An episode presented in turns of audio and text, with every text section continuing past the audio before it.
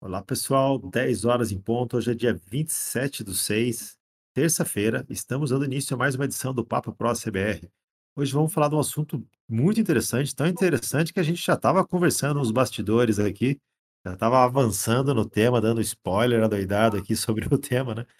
Que é como o- você pode fazer uma conexão entre o seu suporte técnico e marketing para otimizar os resultados da sua base de clientes.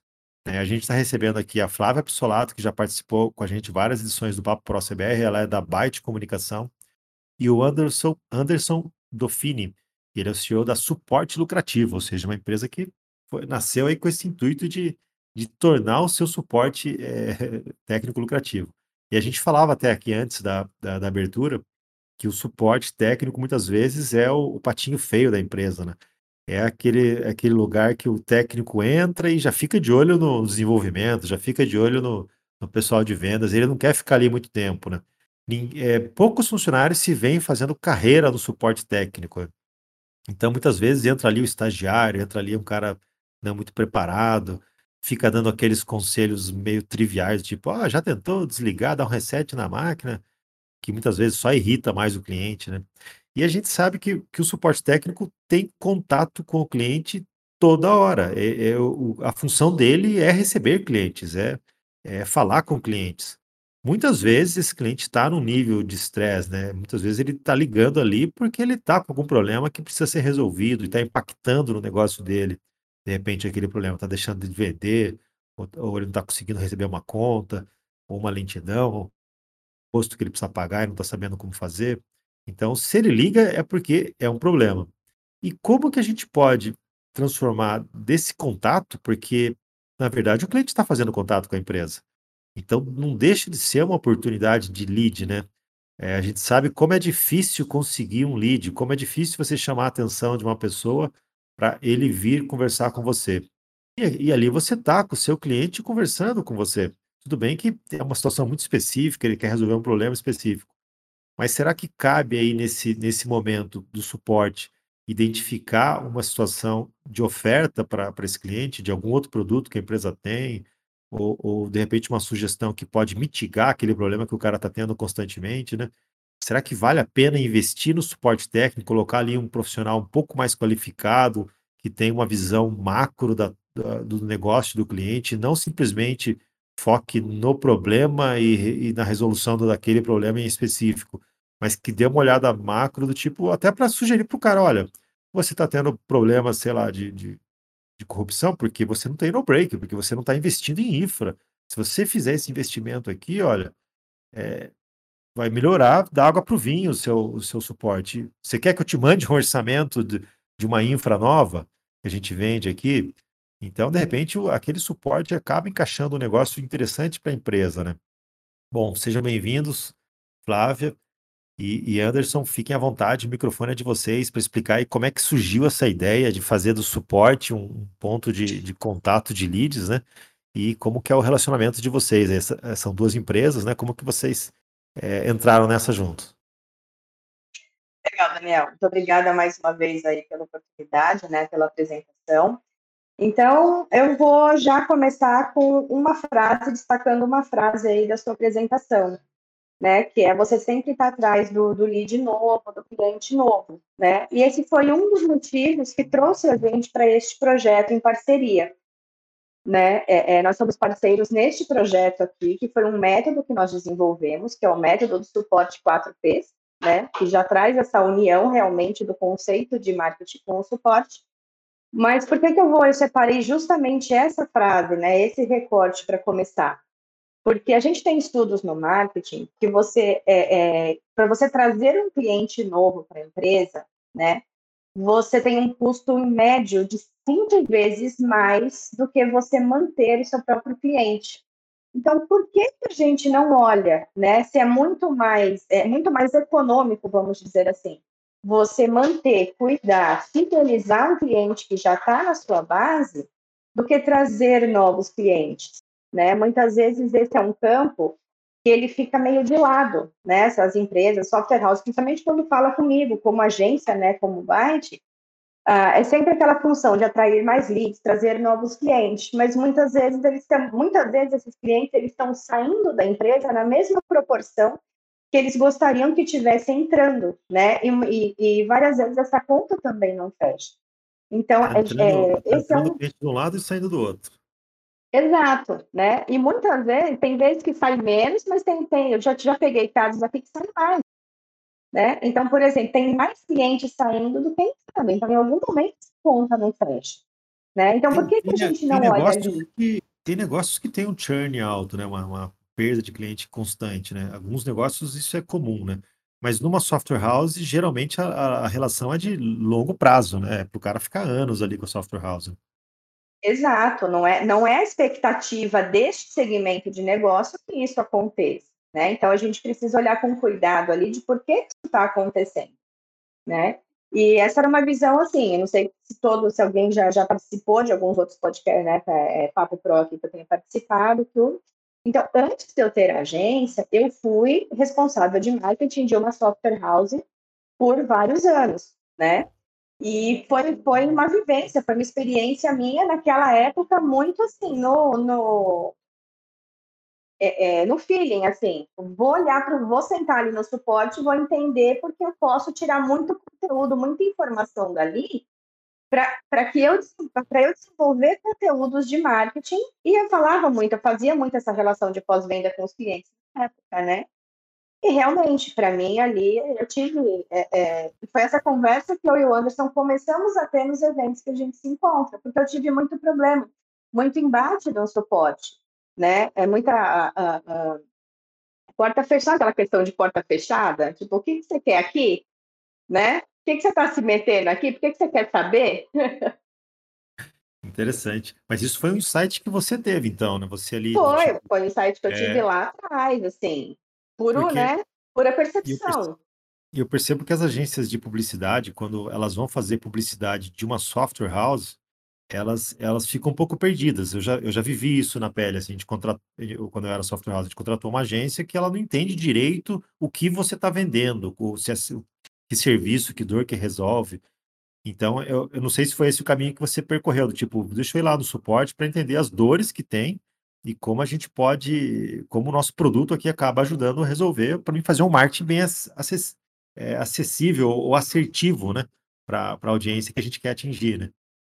É, é, é, no contexto geral, né? Então, assim, eu já tinha muito essa visão, né, da, de você trabalhar bastante com a base de clientes, além da, de trazer clientes novos, né? Então, assim, eu fui em cima do suporte, muita, tanto conhecer as dores para novos clientes, para apresentações, feiras que a gente participava, enfim, né? como também para entender assim que material, como que eu posso agregar, como que eu posso melhorar minha comunicação para fidelizar os clientes que a gente já tem, para que eles não procurem os meus concorrentes, né? Então foram esses dois ganchos ali. E essa, essa, essa queixa sua, né, das agências não entenderem o, o, os benefícios que vocês trazem no produto de vocês, é muito comum, né? E a gente recebe aqui todo, para 95% das entidades software houses que chegam aqui na Byte, que falam com a gente, tem essa mesma queixa, né? Porque é um serviço, é um produto realmente muito específico, muito técnico, né? E eu que venho da publicidade para conseguir é, é, a visão que, as, que, essas pessoas têm, né, de como fazer marketing, é muito é muito difícil conciliar. Elas têm dificuldade em falar uma linguagem técnica, né? E aí é onde condiz bastante com a minha história. Como eu vim de uma software house, eu passei quase 10 anos no dia a dia da software house. Né? Me casei com desenvolvedor, programador. Então, assim, foi uma linguagem, foi uma coisa muito natural isso acontecer. Então, eu conseguia falar da, das duas, né, dos, dos dois mundos aí. Então, a gente conseguia transformar essa comunicação numa linguagem técnica, né? Entender isso daí, fazer esse, esse meio de campo né, para que a gente saísse com essa linguagem de uma maneira comercial. Interessante. Eu não sei se também se você tem essa visão, você deve atender várias software houses na questão de marketing, mas eu vejo que às vezes as software houses pecam também em, em lançar novidades que elas introduziram no produto. Então ela tem é, vários clientes que já estão usando aquele produto há muitos anos e o, e o cara usa sempre o programa da mesma forma. sendo que muitas vezes a software house desenvolveu um módulo novo, fez uma tela de venda nova, muito mais ágil, é, fez uma rotina que poderia dar dois, três segundos na, na, no atendimento de venda, né? Só que às vezes a software house não comunica isso para a base dela ou não comunica de forma apropriada. E às vezes o cliente acaba saindo ou, ou, ou, tendo a intenção de sair daquela software house porque ele vê um software que ele achou mais bonito ou que ele achou mais rápido, sendo que muitas vezes ali dentro de casa, muitas vezes ele já teria a solução. Só que aquilo não foi é, apresentado de forma apropriada para aquele cliente, né? Ou seja, a software house esquece de fazer marketing no cliente da base dela. Exatamente. E aí a gente entra num pilar muito importante que é a comunicação. Né? Então você não pode. A, a, muitas vezes você só, só considera o cliente, você acha que ele só precisa de relacionamento enquanto você está na parte comercial, na venda. Ele entrou na base, você esquece de falar com ele, né? Você esquece que você precisa manter, que você precisa nutrir esse cliente, passar informação para ele, né? Mantê-lo atualizado. Muitas vezes você está refaturando todo o software, toda uma linguagem, e ele não está sabendo. E aí a gente entra numa, numa outra seara aqui, que são problemas que a gente uh, uh, enfrenta normalmente aqui, né? Que é um dos pontos do método, que é você diminuir a perda de cliente, principalmente aqueles que você perde por, por funções que o seu sistema já tem e que ele disse que não sabia. Por que, que ele disse que não sabia? Ou por que, que ele não sabia? Né? E, então, aí, aí, a gente. É, Aí que eu acho que talvez entre bem essa ideia que vocês estão sugerindo hoje, que é do suporte comunicar esse tipo Exato. de coisa. Né? Também. E, e, na verdade, assim, essa comunicação, porque muitas vezes você tem, eu não sei nas software houses do pessoal que está assistindo aqui, mas eu via muito lá, a gente tem um problema é, é, intersetorial dentro da empresa. Né? É como se todo mundo fosse detentor da informação, e não a empresa em si. Então, quando eu cheguei dentro do suporte para ver como funcionava, para tentar informação, para ver relatório, é como se tivesse gerado um medo dentro do suporte, tipo, o que, que ela vai saber? Né? Será que é o diretor que pediu para ela vir aqui espionar? E na verdade não. Tipo assim, foi simplesmente um insight do tipo, poxa, eu acho que ali, é, eu acho que é ali que eu vou achar informação rica, é, informação importante, que vai me ajudar a criar comunicações com a minha base de clientes daqui que eu preciso. Então, demorou muito para eu conseguir quebrar essa barreira próprio suporte, né? Eu Quando a gente falava 100% de presencial... Desculpa, Daniel, pode falar. Não, só comentar, o sentimento deles acho que foi assim, putz, isso aqui é aquele programa do chefe secreto do, do Fantástico, né? Essa, essa Quase isso. Não, e foi, foi diverso, né? Falando um pouquinho do específico da minha história ali, né? E foi muito engraçado, porque assim, eu não pedi autorização para ninguém para a diretoria para ir lá. Eu simplesmente fui, sentei e comecei a ficar lá. E aí todo mundo olhava torto. Então, o diretor olhava e falava: o que, que ela está fazendo ali? Pessoal do suporte, o que, que ela está fazendo ali? Então, todo mundo, tipo, o que, que ela está fazendo ali? Comprou briga com todo mundo. Comprei briga assim, com todo mundo. Até que assim, aos poucos, aos poucos, aos poucos, você vai quebrando. Então, você mostra para o pessoal do suporte que não, eu não estou aqui para contar nada para ninguém, não estou aqui para levantar informação para ninguém, estou aqui só para entender, para assim, que tipo de, de informação seria importante eu passar para a nossa base de clientes. Aí eu fui mostrar para o diretor que tipo de informação que eu conseguia extrair do suporte que ia melhorar a relação com o cliente Aí até, assim, aí até todo mundo entender o processo ali, né? Aí o suporte conseguir me gerar os relatórios, liberar os relatórios, sabe aquela coisa assim, meio que construção, ali de cavar o buraquinho, falar, gente, não precisa ter medo disso aqui, né? A gente está tentando melhorar como um todo, né? Mas assim, foi meio que todo mundo olhava meio torto, do tipo, o que, que ela está fazendo lá, né? É, e assim, só complementando o que a Flávia falou, realmente é. E aí não só na software house, é a empresa em geral. Briga do suporte com desenvolvimento é uma coisa ad eterna. Eu tive problema quando trabalhei com suporte helpdesk em 2006. Eu era o suporte helpdesk de uma grande empresa é, e a gente não podia falar com suporte é, de desenvolvimento. A gente não podia conversar. Só que a gente que abriu o chamado. E aí ficava tinha aquela briga. Tinha que conversar eu, via chamada. É, não. Aí eu abri o chamado para os caras, aí abri errado, eles reclamavam, mas eu não podia conversar com eles.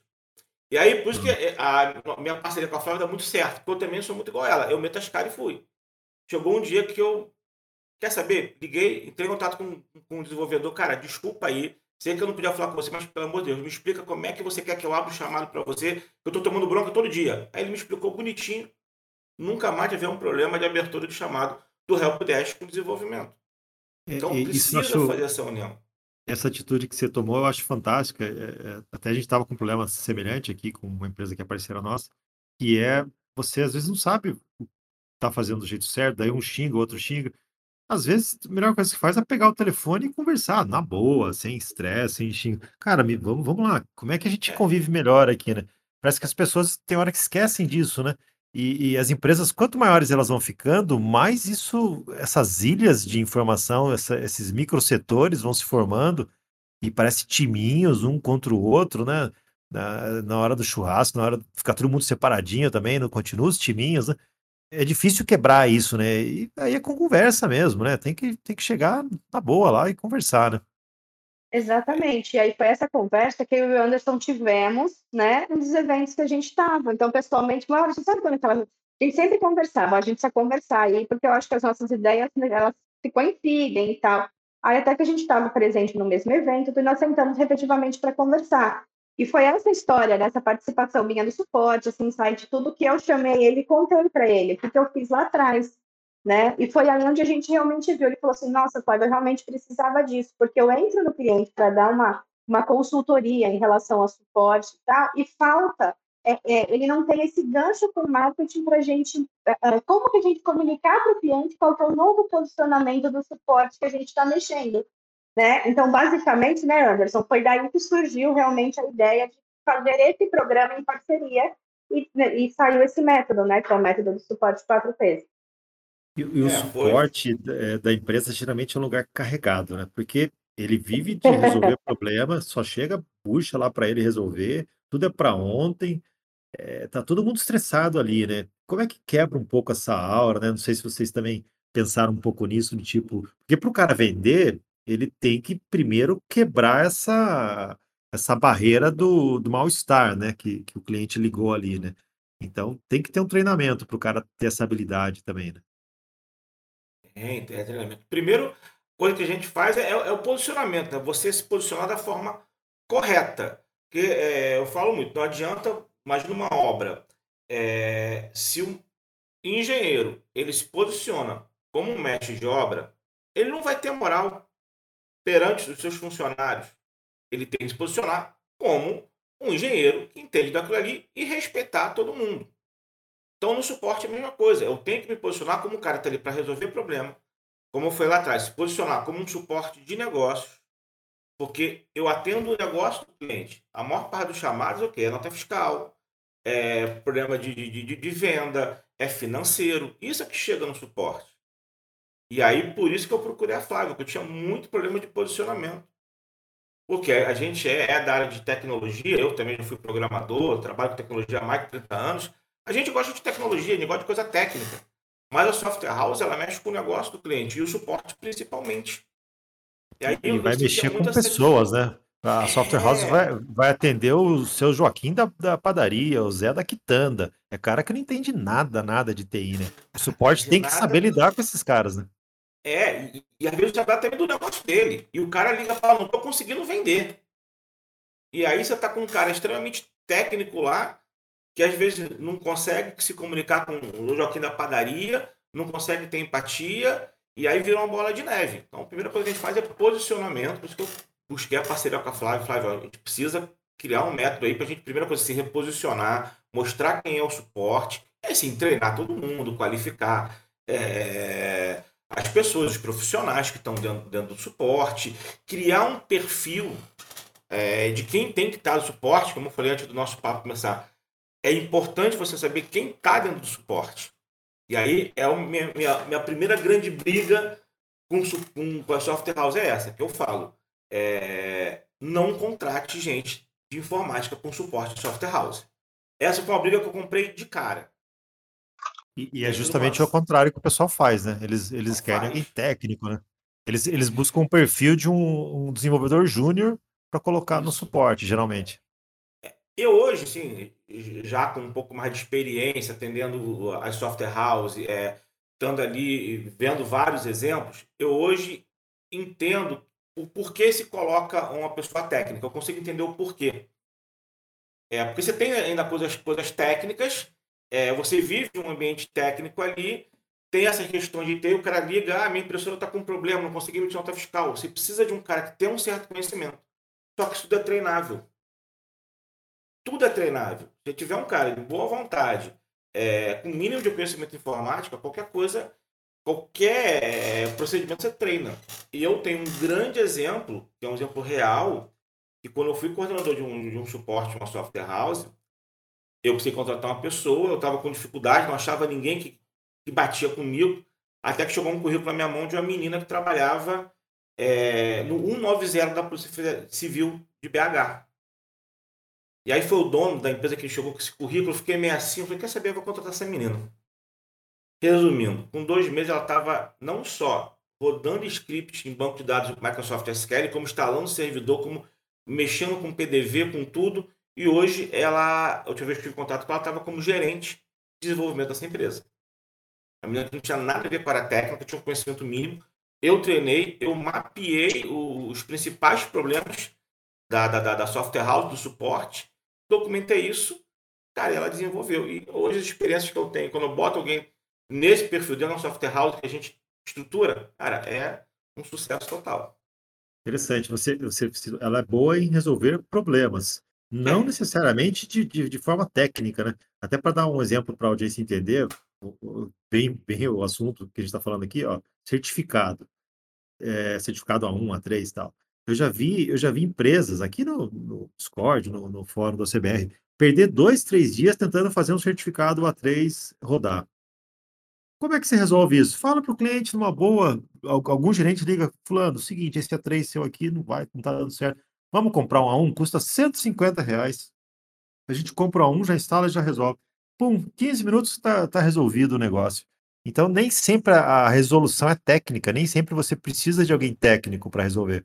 Aí precisou de um gerente ligar, ou, ou, alguém com um pouco mais de empatia, né? Ligar, convencer o cara que aquele produto que ele comprou não é o ideal. Ó, vamos recomendar a compra aqui de um novo que vai resolver, não vai te dar dor de cabeça mais, e vida que segue, né? Então foi uma decisão mais gerencial do que, do que técnica. E, e, e o pessoal que é muito técnico tende sempre a ir para o lado técnico da resolução, né? Tem demais, demais. Eu, eu já fui técnico, já fui técnico de informática, já fui programador, então eu sei, eu sei o que, que é, eu sei o que, que as pessoas sentem, eu sei as dores da software house, a dificuldade de quebrar essa barreira, eu entendo. Mas a gente tem que quebrar. Como você falou, cara, a maioria dos problemas são gerenciais. Eu tenho a parte técnica, claro que eu tenho, não posso esquecer a parte técnica. Que a gente tenha um cara muito técnico dentro da equipe, pô, é legal, é bacana, entendeu? Mas no geral tem, tem gente que saiba resolver o problema. Sabe, é, é, vou complementar um pouquinho essa questão. Normalmente, Daniel, a gente que vai, vai começando a entender um pouquinho de comportamento, né, de cada pessoa, cada uma tem o seu perfil. Normalmente, aquela pessoa que tem o perfil de que goste de gente, eu acho que no suporte, antes de qualquer coisa, a pessoa precisa gostar de gente, porque ela vai trabalhar com atendimento, vai ter contato, vai falar com gente o dia inteiro, né? E normalmente são poucas as pessoas que é, têm um perfil técnico que tem essa, né, é, é, esse perfil de gostar de muito contato, de falar com gente, de ser muito comunicativo, né? A tendência que a gente vê é que a grande maioria é até mais introspectivo, que prefere muito mais ficar ali no computador do que no contato com, com as pessoas, principalmente ter no telefone, no WhatsApp e tal. Então, é, é, eu acho que casa bem com o Anderson com o que vocês estavam comentando agora. É, é o perfil da pessoa para atender. Você, você pode, você até da pessoa técnica por trás para direcionar algumas soluções, mas não necessariamente é aquela pessoa que vai ter a melhor performance no atendimento, no passar para o cliente qual é essa resolução, né? E aí o que a gente traz para esse método que a gente defende aqui, muitas vezes não é nem o suporte passar a vender, não é isso, para a gente até nem misturar os papéis, mas o suporte ter a visão do negócio de que algumas questões ali, algumas soluções que eles dão, podem vir a se tornar um produto comercializável. E quando aquilo aparecer novamente, subir aquela anteninha para eles, aquele radarzinho, opa, isso aqui pode ser um produto. Olha, eu vou te colocar em contato aqui com o meu comercial. Olha, eu vou te colocar em contato aqui. Ou levantou aquela bandeira, sinaliza o comercial.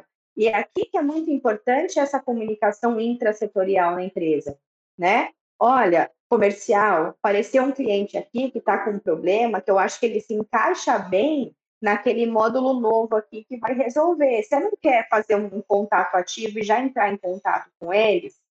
Né? Então, o suporte não precisa necessariamente fazer o painel, de, o papel do vendedor ou do comercial, mas ele precisa estar ligado e antenado de que a empresa tem um produto ou tem um módulo que pode se encaixar naquele cliente, aciona o comercial e faça um contato ativo, né?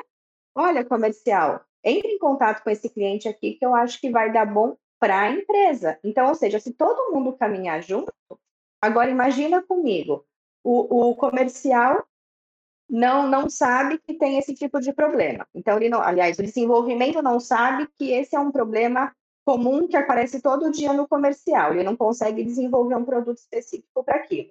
Aí o comercial não sabe que tem que tem um produto que é que é que foi desenvolvido para aquele problema.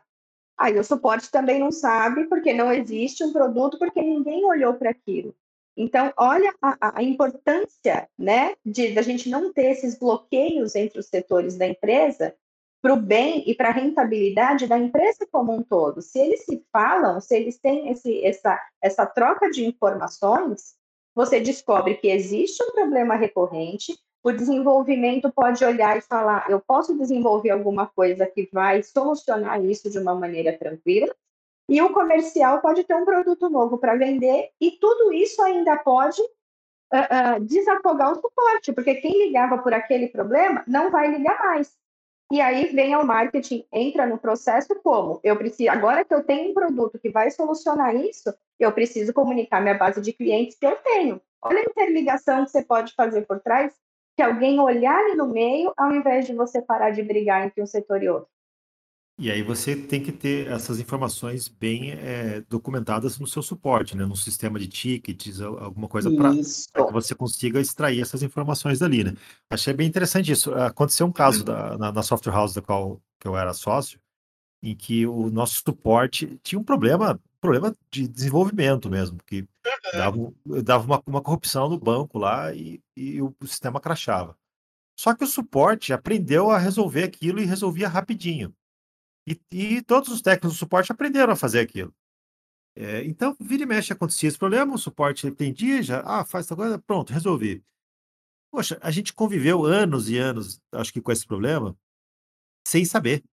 E era uma vergonha, porque assim, era um erro de programação. Aquilo tinha que ter sido corrigido, né? Mas o suporte, tal, o então. suporte talvez tinha medo de passar para o desenvolvimento, ou medo de passar para cima, ou achando que aquilo era realmente uma, uma obrigação dele resolver aquilo lá.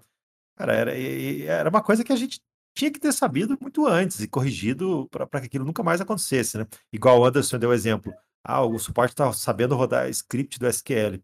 Na minha opinião, um sistema bem feito, um suporte nunca vai precisar rodar um script de SQL.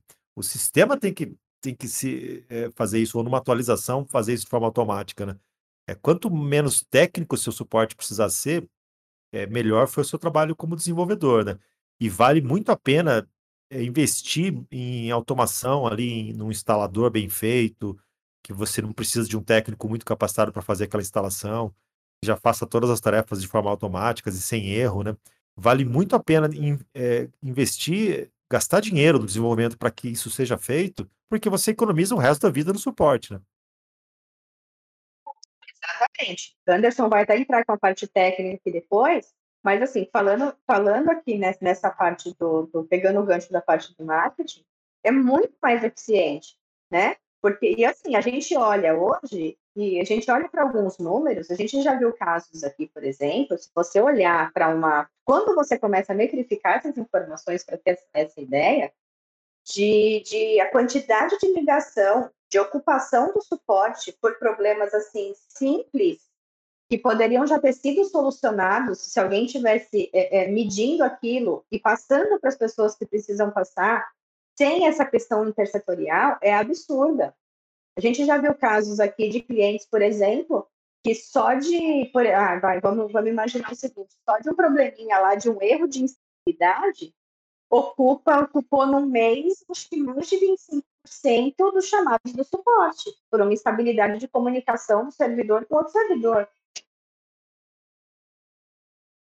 É, e aí, só pegar um gancho aqui, é, no que o Daniel falou, que a Flávia está falando, eu tenho uma, um, uma, informação da pesquisa que eu faço com os meus clientes, com as pessoas que chegam é, para mim, e a Flávia também fizemos essa pesquisa, é, 80% das software houses é, tem um sistema que gerencia os tickets, os chamados.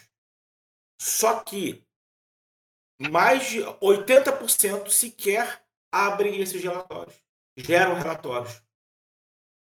Então o cara até tem um sistema que gerencia, mas ele não se preocupa. Aí acontece esse problema que o Daniel falou. Ali ninguém, ninguém registra direito, ninguém olha para esse problema, ninguém consegue olhar. E aí gera esse problema que você fica lá com o mesmo problema anos e anos e anos e ninguém resolve. E é, muitas é, vezes deixei, também... Só te interromper um pouquinho, ah, Anderson. Acabei tá de deixar até o link da pesquisa também aqui no chat, para quem quiser participar, para quem a gente agradece bastante também, porque engrandece esse nosso trabalho. Tá? Voltando, fecha aspas. Obrigado. Não, é verdade. Quanto mais informação a gente tem, mais a gente consegue identificar. Mais a gente consegue ajudar. Isso, com certeza, né? E aí, outro problema é, que eu também identifico é não saber registrar o chamado, não saber categorizar o chamado é, pegando o gancho da Flávia, ah, um problema de servidor. Muitas vezes o programador deixa a mensagem em inglês, não bota uma mensagem em português. Olha, o servidor pode estar fora do ar, aguarde um minuto. E aí o suporte às vezes coloca isso como um bug ou coloca isso como um problema corriqueiro, como muitas vezes eu podia colocar isso como uma melhoria do sistema, enviar isso para o desenvolvimento. Olha, tira essa mensagem em inglês horrorosa que ninguém sabe o que é, bota a mensagem em português bonitinho e aí, feito isso, entra o papel do marketing, de fazer essa divulgação. Olha, gente, quando der esse tipo de mensagem aqui, é relacionar isso. Espera um pouquinho e não liga para o suporte. Gente, isso reduz o chamado absurdamente. E eu falo uma coisa aqui: chamado no suporte é dinheiro indo embora, é custo para a empresa. Então eu tenho que reduzir chamado. Quanto mais eu conseguir reduzir os chamados no meu suporte, mais lucrativo fica a minha empresa. Entendeu? Menos custo, mais cliente eu consigo colocar para dentro. Entendeu? E aí é. são essas coisinhas, de ter um bom relatório, de ter a comunicação com o marketing, cara, que vai ajudando. Acho que poucas empresas fazem talvez essa conta, né? Mas é, muitas vezes o ticket que, o cliente paga já é baixo. Sei lá, vamos chutar aqui, tem empresa cobrando 60, 180 reais por, por, por CNPJ, né? Então, se esse cliente te faz 10 ligações no mês, provavelmente ele te deu prejuízo. O tempo Sim. que esse cara ocupou do seu técnico de abrir chamada e atender e não sei o quê. Então, muitas vezes você pagou para trabalhar para ele, porque ele ligou muitas vezes por muito tempo para você. É, aí tem, às vezes, até fatores externos. Por exemplo, ah, a Cefaz caiu bastante esse mês e meu suporte bombou. Mas isso vai acontecer, é Brasil, a gente sabe que isso vai acontecer é. mesmo, né? Como é que você, como uma empresa de software, talvez possa fazer um diferencial? É, eu até dei um exemplo no, no vídeo que eu gravo segunda, estava caindo muito a Cefaz São Paulo, Minas, todas estavam caindo. E sempre quando a Cefaz cai, ela liga a Cefaz de contingência.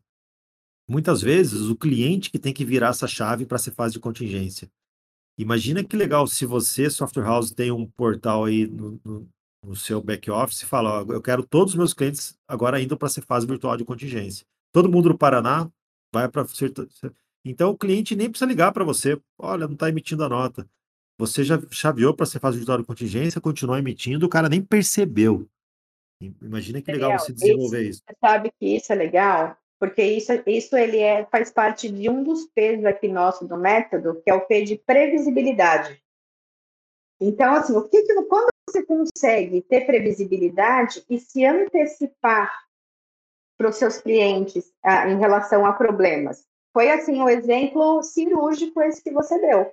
Quando que a gente consegue fazer isso? A gente só consegue fazer isso se a gente tem processo eficiente e se a gente tem analistas mais engajados.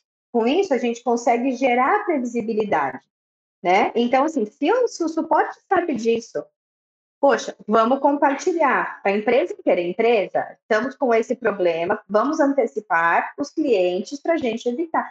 Gente, é uma das premissas da apresentação que a gente faz, antecipação, é, é, previsibilidade gera gratidão. Imagina qual a gratidão que os clientes vão ficar para vocês com um aviso desse que o Daniel deu de exemplo aí, né? Poxa, eles estão me alertando antes, eles não estão ganhando nada mais com isso, vamos dizer assim. Eu não precisei ligar para cobrar. Poxa, eles estão antenados e estão me avisando que eu vou uh, uh, me precaver de um problema se eu já fizer essa transição antes. Quanto custa isso para o cliente, para vocês?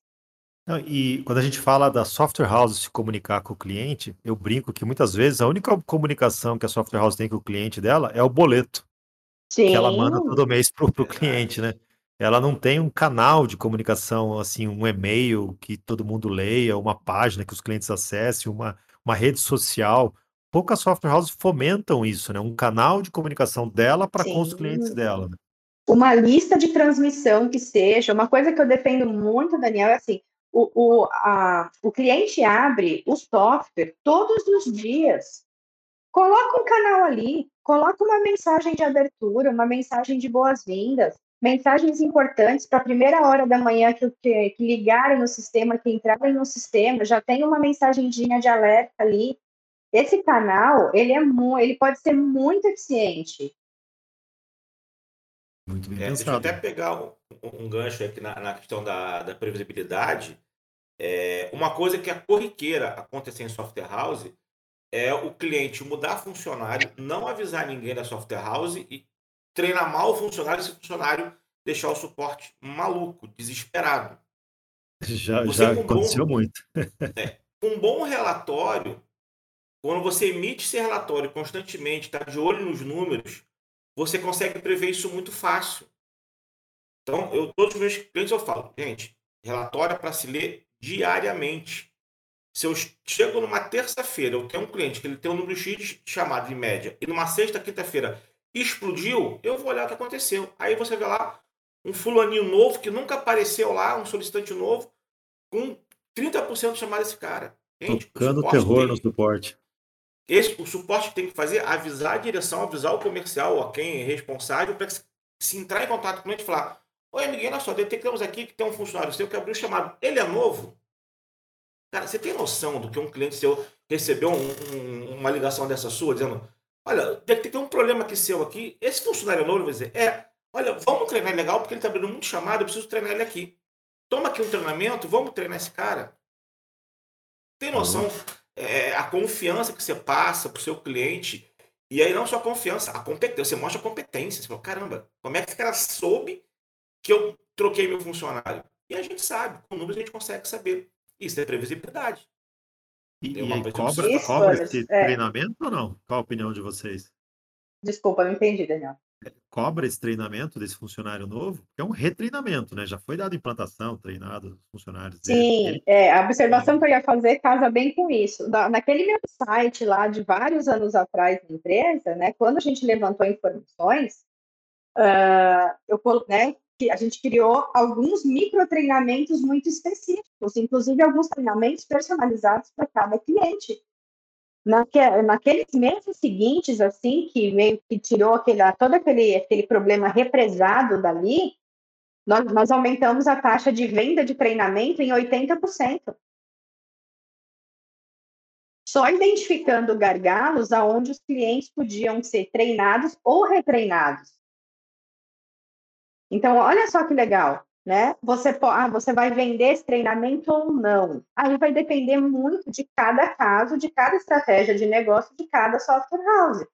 Mas você pode vender um retreinamento. Porque ele não deixa de ser um novo treinamento, porque Sim. é um novo funcionário. É, o, o- a decisão de trocar de funcionário foi do dono da empresa lá do outro lado. né? A software house Exatamente. Não tem muito a ver com isso, né? É, eu Exatamente. eu até vou por uma outra linha que, que se você investir em UI UX, ou seja, fazer boas interfaces e muito intuitivas, muitas vezes você pode até dispensar treinamento. Por exemplo, quem aqui teve Sim. treinamento para usar Netflix? Ninguém. Ninguém. Ninguém precisou. Quem teve treinamento para usar o Spotify? Ninguém precisou. Porque os caras gastam horas e horas e horas, gastam um dinheirão para fazer um negócio que seja intuitivo, fazem pesquisa para ver se o pessoal está entendendo o que, que acontece ali. mas gera uma economia brutal nessa. Não tem muito suporte, não, não tem muita necessidade de treinamento. Acho que quando a gente está falando de um RP complexo, isso talvez não seja é, claro. levado para esse nível, né? Mas aí você também pode é investir é... em videoaulas, né? Em, em criar Exatamente, ele quer falar agora.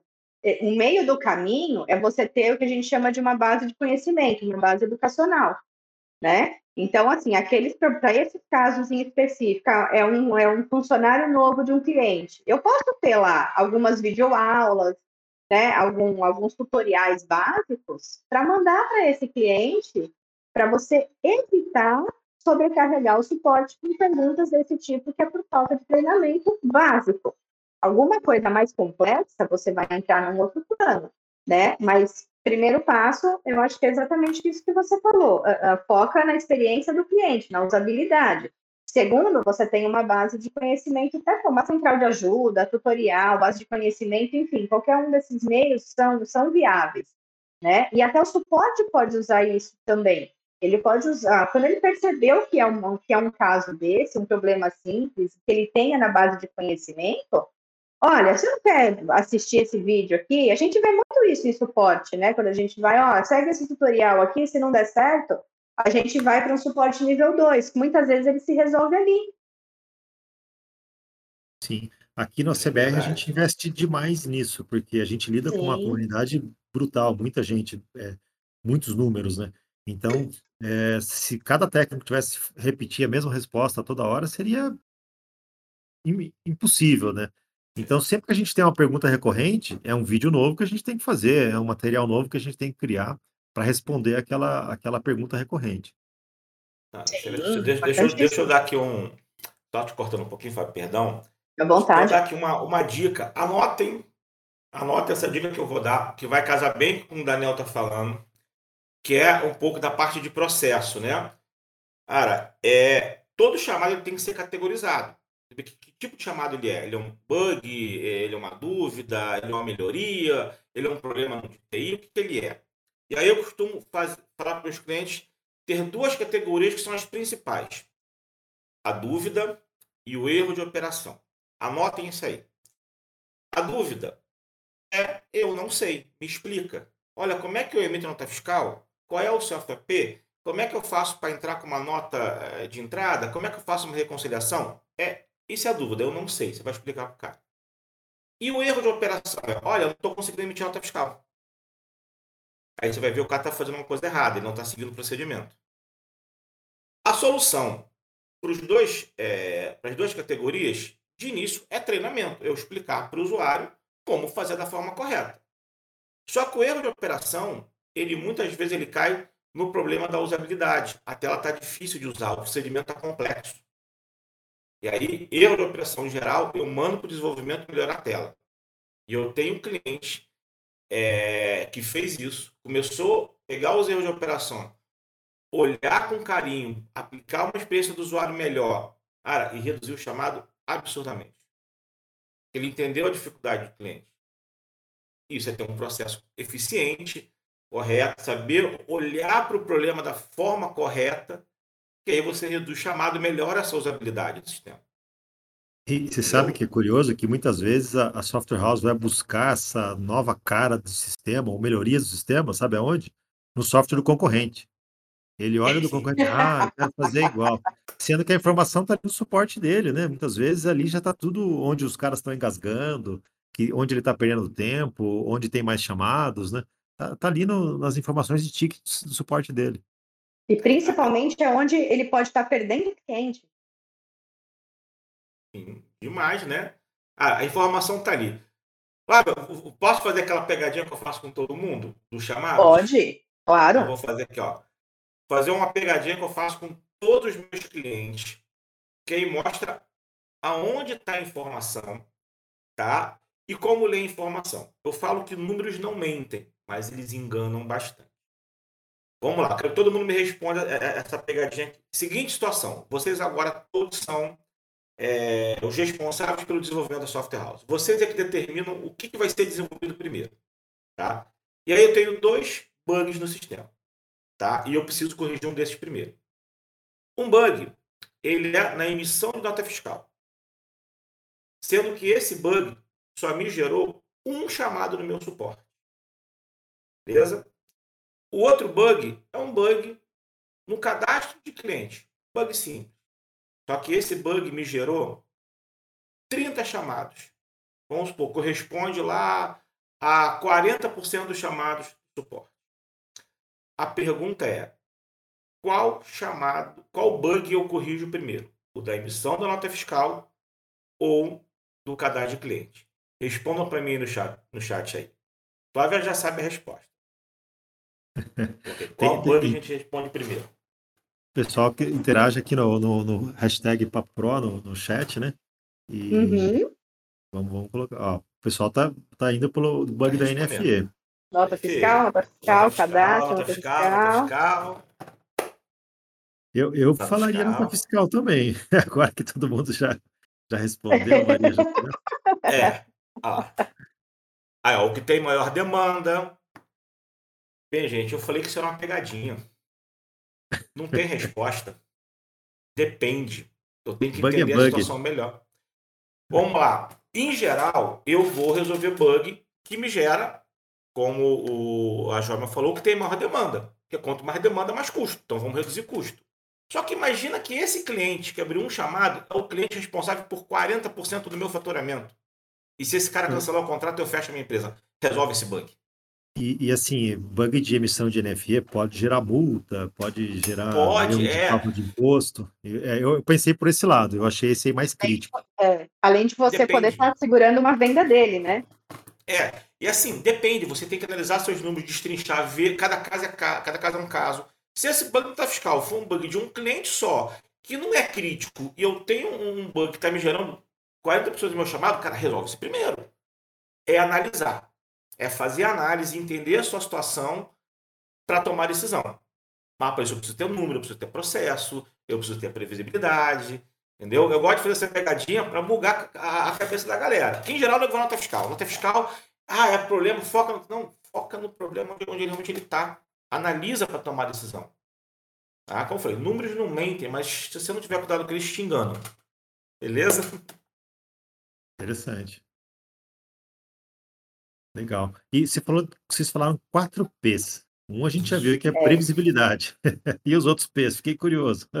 Ficou curioso? Vou, vou, dar uma passada aqui mais educacional aqui sobre os quatro P's, tá? Então a gente tem o P de posicionamento, que nós começamos esse papo falando lá de posicionamento. A gente tem o P de parceria, a gente tem o P de processos e a gente tem o P de previsibilidade. Por quê? Porque no nosso entendimento, todos eles juntos é que vão gerar esse, é, esse resultado, né, de tornar a sua empresa, a sua base de clientes mais lucrativa e o seu posicionamento como empresa e como dono do negócio, que uma das coisas que até agora a gente não citou aqui são aqueles clientes que às vezes têm, é, ligam direto para o dono da software house para pedir o suporte. Sim, tem isso. Ainda mais no Eu interior. acho que não acontece quase é, mais, é, né? É, amigo do dono. ah, cara, resolve para mim aí. Ligou no quando... suporte, demorou, não, alguma coisa aconteceu, ele já pega o telefone e já liga para o dono, Nossa, né? Por quê? Eu... Porque ele quer ser atendido na hora. Eu tenho, eu tinha um amigo quando eu era software house, um amigo muito amigo meu, mas para trabalhar ele era complicado, sabe? Ele era exigente demais para trabalhar. E, e, eu atendia ele como software house, né? Uhum. Eu sabia que quando ele me ligava fim de semana, era churrasco. E quando ele me ligava de dia de semana, era bucha para responder do suporte, né? Então eu já ficava, olhava, aí, lá vem ligação do fulano. E era incrível a diferença de pessoa que ele era, tanto na parte é, assim, social, quanto na parte.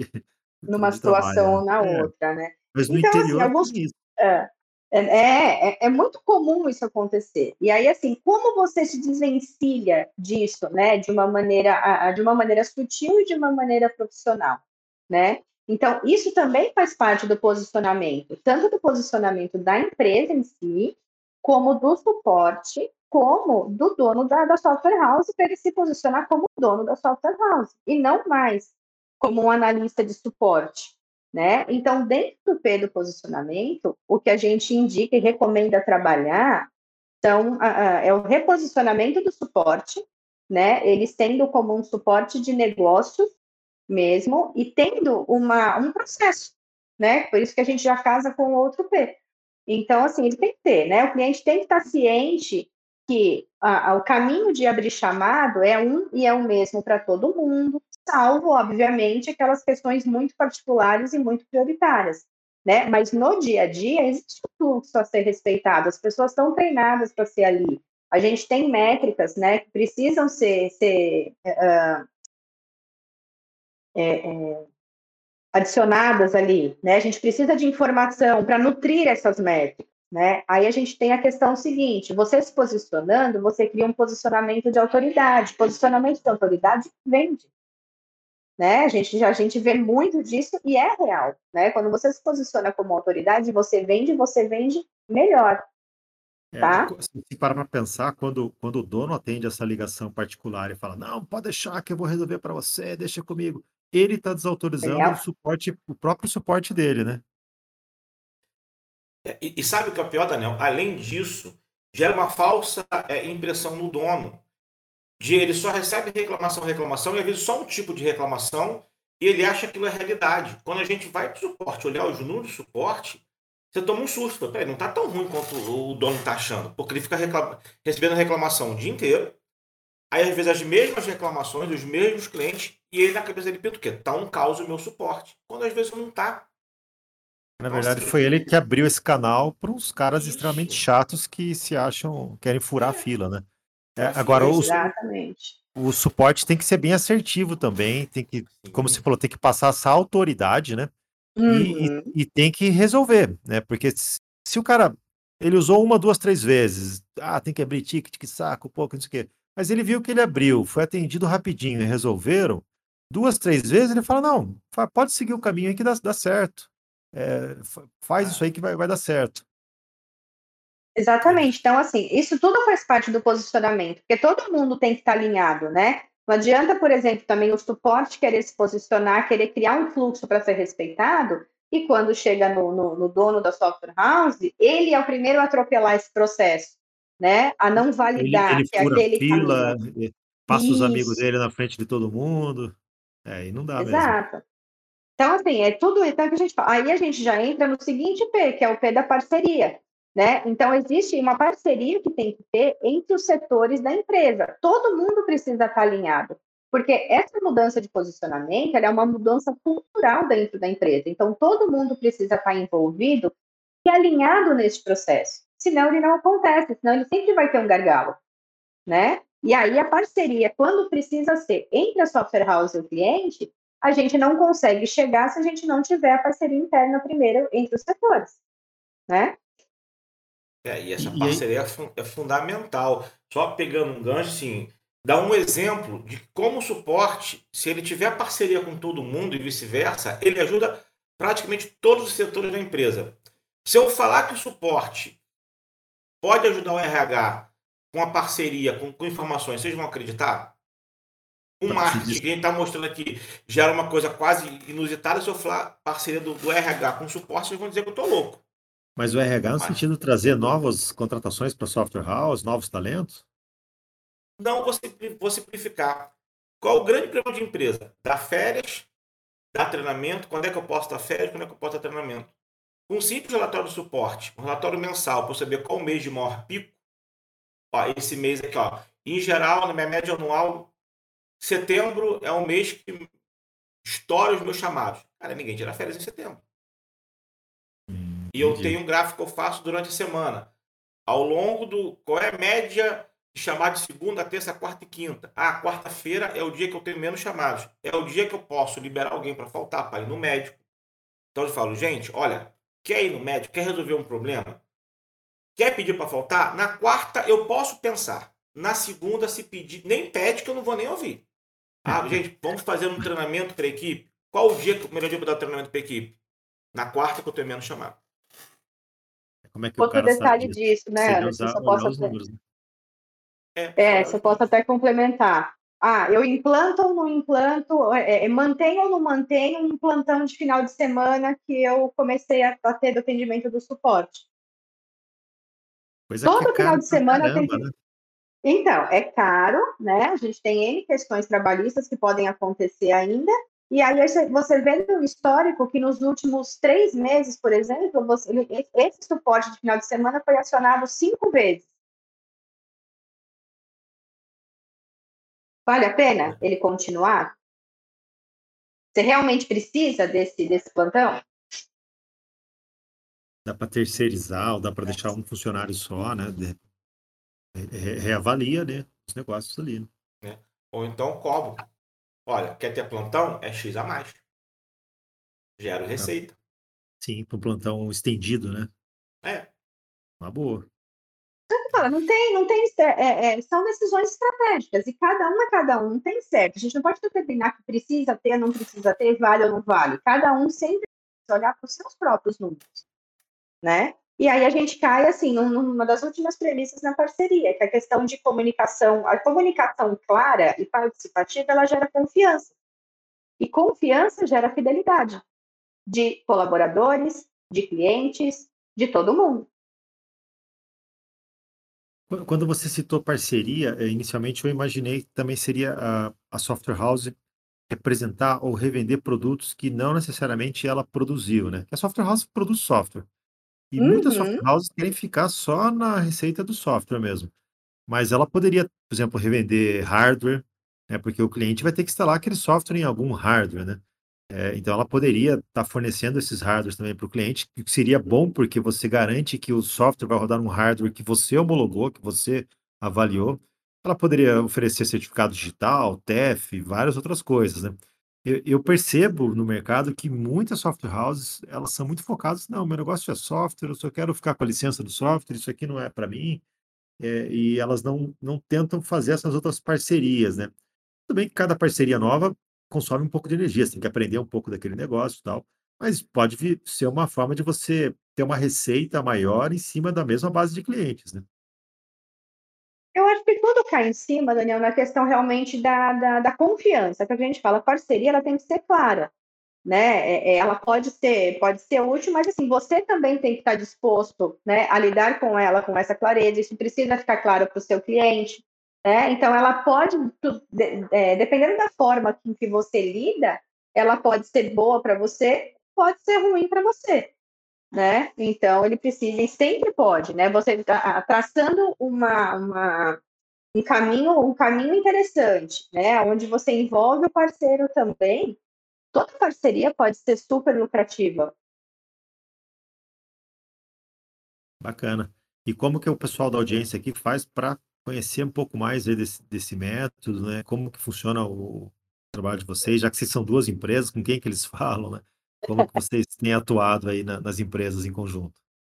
Não, com qualquer um de nós. Hoje a gente tem uma, uma- um programa, né, que é a gente aplicar mesmo, né, a gente trabalhar, aplicar efetivamente, né, participar da implementação desse método, mas a gente está sem vagas para ele hoje, nós já estamos com um número de empresas atendidas, né, já no, no nosso limite neste momento, mas a gente vai ter uma imersão né, que é a imersão sobre o método de suporte 4Ps, onde são, são três horas de conteúdo, que vai ser no dia 8 de julho, tá? Inclusive, a gente vai passar o link aqui e vai oferecer um desconto super especial para quem está aqui no Papo da CBR, queira participar. Vou mandar aqui no chat já o link, tá? Que já tá, já tem, né? Explica mais sobre essa imersão, dá mais detalhada, e já está com esse desconto que vai ser válido para quem comprar até, quem garantir sua vaga, né? Até amanhã, o dia 28, ele vai estar válido, exclusivo aqui para quem participou do nosso papo. Essa imersão é para o gestor, para o dono da software house, o gerente ir, né? Não para a equipe de suporte dele ir. É válido também, viu, Daniel? Porque a gente também fala, a gente fala tanto com o gestor, a gente fala para quem está na equipe de suporte também, também pode pegar dicas de como ele pode se portar, de como ele pode ajudar a olhar essas informações, né? Muitas vezes ele mesmo pode aprender como, as, como ser proativo e como pode partir dele essa mudança. Uhum. É, e eu percebo que o pessoal do suporte, suporte muitas vezes fica com medo de dar sugestões e levar uma patada. Eles, Uhum. eles eles, eles ficam se achando, até perdoem a expressão, o cocô do cavalo do bandido, né? É, é aquela, é aquele cara assim que ninguém liga para o que ele fala, né? Muitas vezes ele tem informação ali, mas ele não tem um canal que ele possa manifestar isso, ele não sabe de que forma apropriada ele pode chamar atenção para aquele assunto, ou se aquilo realmente tem tanta relevância igual ele imagina na cabeça dele, né? É, acho que para esse cara do suporte, o primeiro passo seria falar com o gerente dele, né? O gerente do suporte, né? Sim, primeira coisa, né? E assim, você sentir da sua empresa como é que está o, o, o, envolvimento de todo mundo nesse processo, né? Normalmente você entende quem que é mais aberto a uma mudança, quem que toparia uma coisa um pouco mais diferente, né? É, é, a gente tem essa percepção ali quando está no dia a dia, normalmente, da empresa, né? Sim, eu, eu confesso que enquanto fui dono do software house, raramente eu entrava no suporte. A gente acaba, esquecendo eles lá. É, mas, mas é, era um erro, é era um erro. É cultura. É, é cultura. Eu acho que a palavra realmente é essa, Anderson, é cultura. É, é cultura. Ah, o suporte lá é. Porque a gente ficou muito tempo com aquela questão, é, o suporte é o meu diferencial, aí isso virou num, num comum, todo mundo dava suporte, o suporte virou obrigação. Aí, mesmo que a gente passou, não, não, não olhou o suporte com carinho.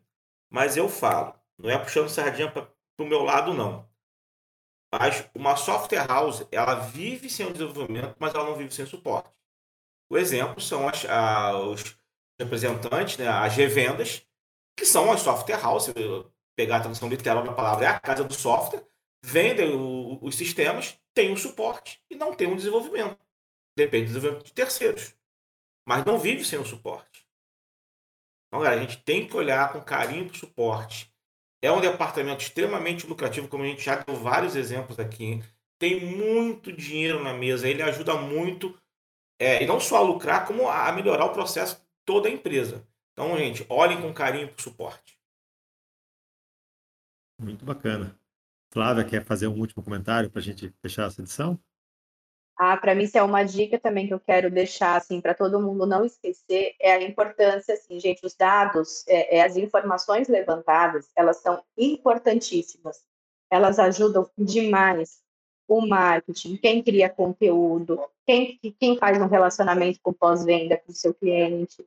Então, assim, não, não, não prenda a informação dentro do suporte, chame a pessoa de fora para conversar, sentem juntos, de repente vocês podem ter uma ideia de um produto novo, de uma maneira nova de abordagem. Isso, isso assim, nas, nas experiências que eu tive, fez uma diferença gigante no resultado da empresa, no relacionamento com o cliente. Então, assim, não, não, não excluam isso do dia a dia de vocês. Usem, usem, porque é, é uma ferramenta poderosa, de verdade. E, e, como o Anderson falou, tem que olhar sempre, né? Não adianta dar uma batida de olho uma vez por mês. Tem, tem, tem que olhar com, com, atenção, tem que gastar uma energia ali pegando os números, né? É, Eu acho que é mas... é assim, sabe quando você faz o dashboard no RP de vendas? Que, uhum. que você quer que aquele gestor lá, que o dono da empresa, veja aquele dashboard todo dia quando ele abre o sistema para ele ver o que, que aconteceu, os, os números que você deu para ele? Fazer um é você ter essa... Exatamente, é você ter essa mesma cultura, esse mesmo prazer de você ter assim, o, o dono da, da, da, empresa lá tá olhando o dashboard que eu fiz todo dia e está se baseando ali. É você também ter esse mesmo comportamento, entendeu? De você olhar, entrar de manhã, a primeira coisa que você faz, olha o dashboard do seu suporte, né? Olha o dashboard da sua empresa, o que está acontecendo, mapeia. Aqui a gente também falou muito de números, informações e classificar bem os atendimentos, né? Isso, lógico, Uhum. você vai precisar de uma ferramenta de, de tickets, de, de suporte, de, de Sim. atendimento, né? Vocês eh, trabalham, indicam alguma ferramenta do mercado brasileiro? Ou, ou- que, que é muito, tem várias, né? A gente, você você vai eh, pegar em várias software houses ferramentas diferentes, né? Algumas até homemade, né? Olha, eu, eu, eu hoje não indico porque eu ainda não achei uma ferramenta que seja 100% voltado para suporte da software house. Todas são voltadas para TI, é, Service Desk, Help Desk. E quando você tenta aplicar para o suporte de sistemas, você tem uma certa dificuldade. Eu ainda estou em busca de uma que eu consiga dizer assim, essa aqui é voltada 100%, é, que me dá os relatórios que eu preciso, eu consigo categorizar os chamados. Eu confesso que eu ainda não achei. Acho que tem no mercado, a gente consegue adaptar e funciona. Tá? Tem, tem várias aí, mas eu hoje não estou indicando porque eu não achei nenhuma ainda. Legal. Quem quiser, é, quem está na audiência aqui já usa alguma ferramenta, quiser contribuir no, no chat aqui, igual o Inovai colocou que eles estão usando a da Brasil. Tem a Movidesk também, que eu sei que muita gente usa, né, no, aqui no Brasil. Fiquem à vontade para colocar aqui as dicas de quem vocês estão usando, que assim a, ajuda outras pessoas também que estão em busca de uma ferramenta como essa. É isso aí. E para quem quiser tirar alguma dúvida, quem quiser falar com a gente depois, tirar alguma dúvida comigo com o Anderson, já deixei o, os nossos, né, os nossos Instagrams lá no chat. Quem quiser depois tirar alguma dúvida em particular, a gente também com certeza está à disposição. Muito legal. À disposição. Muito bacana. E aproveitem aí essa, essa imersão. Eu, eu achei muito interessante. Se você olhar ali o preço, cabe no bolso de qualquer software house. Eu acho que isso pode dar um diferencial, é uma virada de chave no seu suporte, que passa, que hoje talvez seja o patinho feio, o ponto de, de, de, de atrito ali da empresa, pode ser, ser visto como outra, com outros olhos. Até o pessoal que trabalha lá vai se sentir muito mais valorizado, porque eles todo mundo que tem voz, né, que, que fala uma coisa as pessoas escutam, ela se sente valorizada, né? Então, o suporte, sabendo que as informações que eles estão passando, para a empresa estão sendo utilizadas para melhoria, eles vão ficar muito contentes com isso, né? Com certeza eles vão gostar, né? Isso daí. É bem legal. É, e a gente traz bastante informação prática lá, viu, Daniel? A gente teve feedbacks assim muito positivos, assim, de quem já sai de lá aplicando, assim, se quiser no mesmo dia de tarde já começar a estruturar, começar a mudar algumas coisas ali, ele já consegue colocar em prática e já, come, já começar segunda-feira já com uma visão nova. Isso, é, ele pode, às vezes, levar um problema que ele tem e, e expor para vocês darem uma sugestão de como ele pode abordar aquilo. Acontece isso ou não? Sim, acontece. Aconteceu ah. na última, né, Anderson? Acontece Foi. sim. Foi.